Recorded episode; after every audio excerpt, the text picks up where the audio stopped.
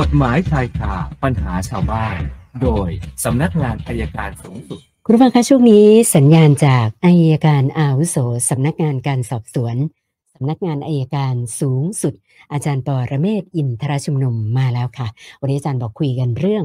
สัญญาก่อนสมรสนะคะ สวัสดีค่ะอาจารย์คะสวัสดีครับคุณชนันท์ครับเช่นค่ะเรื่องสัญญาก่อนการสมรสเนี่ยจะเป็นเรื่องของการทำสัญญาทรัพย์สินกันไว้ก่อนการสมรส ซึ่งสัญญาประเภทนี้คนที่ก็ทำกันส่วนใหญ่จะเป็นกลุ่มเศรษฐีนะครับ คือแต่งงานกันแล้วเนี่ยเดี๋ยวทรัพย์สินจะหายกันไปหมดก็เลยตกลงกันซะก่อนว่าทรัพย์สินอะไรเป็นของใครสินสมรสคือตกลงกัน เพราะปกติเนี่ยนะครับ สินส่วนตัวเนี่ยมันก็เป็นสินส่วนตัวตลอดไป แต่เวลาเราทำธุรกิจเอาสินส่วนตัวไปทำธุรกิจแล้วมันได้มาระหว่างสมรสมันก็จะกลายเป็นสินสมรส เพราะฉะนั้นคนที่มีเงินกันเยอะๆคู่สมรสที่มี ทรัพย์สินมากเขาก็ต้องทำข้อตกลงกันก่อน ว่าจะไม่เอาตามที่กฎหมายเขียนนะ แต่ไม่ขัดต่อความสงบเรียบร้อย การทำสัญญาเหล่านี้ทำได้นะครับทำแล้วก็ต้องจดไปในทะเบียนสมรสว่ามีสัญญาก่อนการสมรสทีนี้เป็นเรื่องปกติของของของบรรดาผู้มีจะกิน ส่วนผู้ไม่มีจะกินส่วนใหญ่ก็ไม่ค่อยได้ทำหรอกครับ ก็ไปว่ากันทีหลัง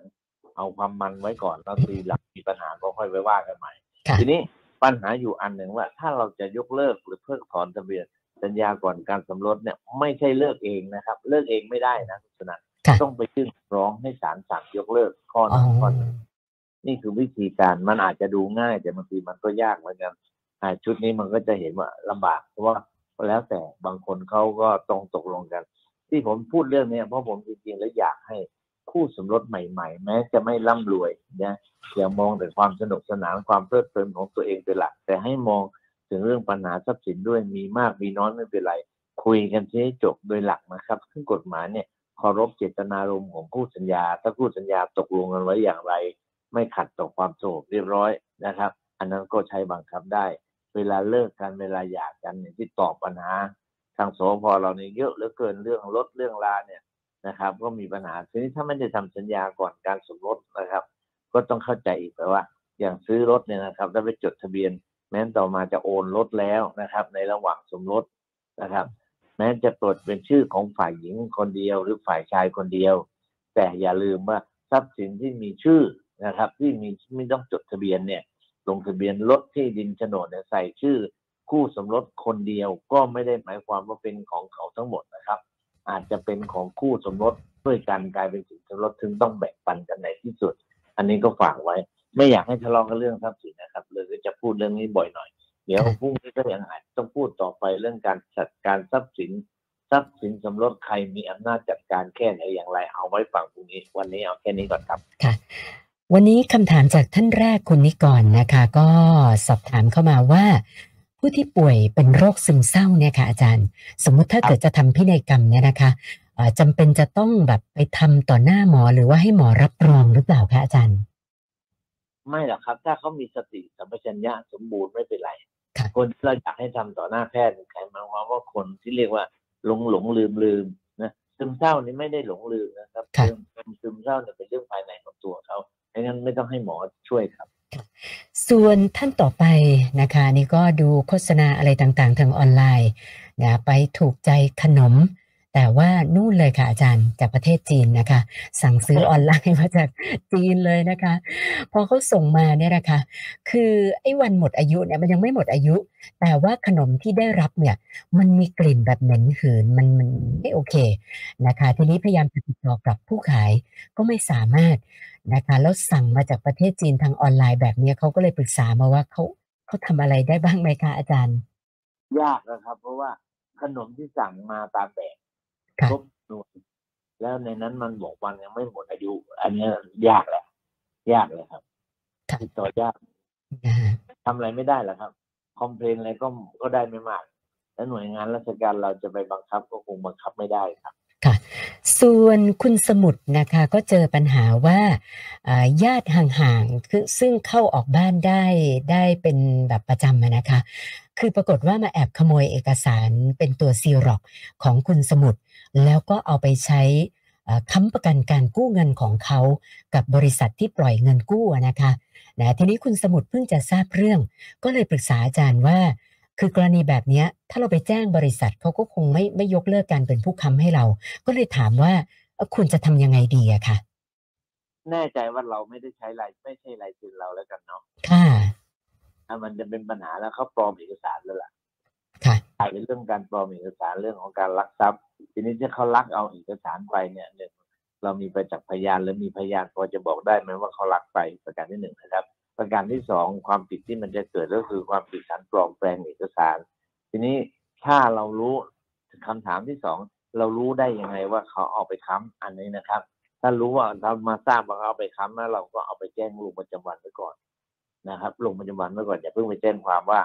ว่าว่าว่าปลอมเอกสารหรือค่ะ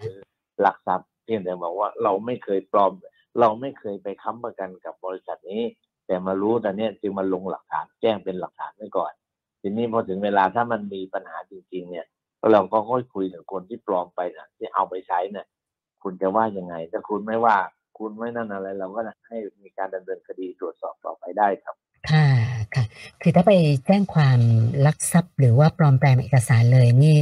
ญาติก็เอาคือเลยคุกเลยใช่ไหมคะ เป็นจะไปแจ้งเป็นหลักฐานว่าเราไม่เคยเอาสัญญานี้ไปค้ค่ะำแต่ไม่ทราบว่าไม่ทราบมันมันออกไปได้ยังไงค่ะลงไว้ก่อนก็นะบอกคะตำรวจอย่าเพิ่งซึ่งซึ่งนะผมบอกถ้าบอกตรงว่าอย่าเพิ่งดำเนินคดีเลยตำรวจจะยิ้มนะครับค่ะเพราะไม่ต้องทำงานหนักนะคะแล้วเผื่อถ้าญาติเขาอะจัดการใช้หนี่ผ่อนจ่ายเรียบร้อยใช่มันมันก็จะได้จบกันไปครับใช่ไหมคะจบไปครับส่วนอีกท่านหนึ่งคุณอุศนีนะคะ บอกว่าอ่า มีโจทย์มาฟ้องขับไล่เธอออกจากที่ดินนะคะเธอก็ไปยื่นเรื่องในการครอบครองปรปักษ์นะคะซึ่งศาลตศาลชั้นต้นเนี่ยตัดสินว่าฝ่ายโจทย์ชนะนะคะคุณอุศนีก็ไปยื่นอุทธรณ์นะคะล่าสุดศาลอุทธรณ์มีคำสั่งยกฟ้อง ก็เลยอยากจะทราบว่าอันเนี้ยหมายความว่าเรื่องมันจบเลยหรือว่าทางโจทย์เขาทำอะไรต่อได้ไหมคะอาจารย์ โจทย์ฟ้องขับไล่แล้วเราต่อสู้ว่าเราครอบครองปรปักษ์ใช่ค่ะ นะครับและศาลชั้นต้นชั้นต้นเราแพ้ เราแพ้ค่ะไปศาลตอนอุเราทธอุรณ์ทธรณ์ตอนสารอุทธรณ์ยกฟ้องค่ะ เนี่ยผมไม่แน่ใจว่าจะยกฟ้องโจทย์ถ้ายกฟ้องโจทย์นะเราชนะดังนั้นโจทย์เขาก็มีสิทธิ์ที่จะดีกาได้อีกศาลหนึงครับอ๋อค่ะ ยังต้องสู้กันต่ออีกหนึ่งสารนะคะนะแล้วก็มีคุณวรชาตินะคะบอกว่าเช่าซื้อรถมาหนึ่งคันนะคะ ที่ผ่านมาผ่อนจ่ายตลอดไม่เคยมีปัญหา ปรากฏว่ารถถูกขโมย แล้วก็ยังตามจับไม่ได้นะคะ ทางไฟแนนซ์ก็แนะนำคุณวรชาติว่าคุณก็ผ่อนส่งตามปกติไปก่อนนะคะทีนี้คุณวรชาติก็เลยสงสัยว่า ถ้าผ่อนส่งตามปกติ แล้วเกิดไม่ได้รถคืนมาเนี่ย แล้วมันจะยังไงต่อล่ะคะอาจารย์เราควรผ่อนส่งต่อไหมทุกผ่อนแต่กุญแจเลยครับทีนี้ค่ะคือคือการรับผิดชอบเนี่ยมันคือความรับผิดชอบนะครับค่ะถ้ารถหนักไปเนี่ย เราก็ต้องดูว่าเราสู้คดีอะไรยังไงก่อนค่ะแต่ถ้าเราไม่ผ่อนไปเขาก็ต้องฟ้องเรียกค่าเสียหายจากเราอืมยังไงคือรถหายเนี่ยปกติถ้าเราต่อสู้คดีดีๆนะครับค่ะว่าเราครอบครองตามปกติรถหายแล้วเนี่ย เราอาจจะไม่ต้องรับผิดเพราะเจ้าของก็คือ ไฟแนนซ์ค่ะนะครับที่อาจจะต้องดูในสัญญาไฟแนนซ์ด้วยว่าเขียนไว้ว่ายังไง ครับว่ารถหายเราต้องรับผิดต่อไหมส่วนท่านสุดท้ายคุณธนวันนะคะ อันนี้ก็เจอปัญหาอ่าแถวบ้านมีตลาดนัดนะคะ แล้วก็ครับเขาก็ไม่ได้มีแบบที่จอดรถให้ให้คนมาซื้อของนะ ก็จอดกันริมทางข้างถนนเหมือนหลายๆที่อะนะคะ แล้วปรากฏว่ามันทำให้ทั้งรถติดล่อแหลมต่อการเกิดอุบัติเหตุ คุณธนวันก็เลยถามว่าปัญหาแบบนี้ควรจะแจ้งหน่วยงานไหนมาดำเนินการคะอาจารย์จริงๆต้องตอนนี้ต้องหนึ่งละตำรวจแน่นอนล่ะ ประการที่สองกทมนะครับ เพราะวันนี้เราเห็นชัดกทมหรือเทศบาลเราเห็นชัดแล้วว่ากทมที่ของท่านผู้ว่าชาติชาติเนี่ยหรือไอ้นั่นออกหมดแล้วนะไอ้ใครที่เอาเก็วิ่งเก็อี้เขาเก็บหมดนะครับค่ะหรือว่าไปทำทางขึ้นบ้านน่ะก่อฟุตบาทตอนนี้เขาลื้อหมดแล้วนะครับเพราะงั้นผมบอกว่า การการแก้ปัญหาอาจจะต้องไปที่ถ้าอยู่ในกรุงเทพไปแจ้งกทมได้ครับวันนี้เติมมา 6 คำถามรวมกับเมื่อวานก็เป็น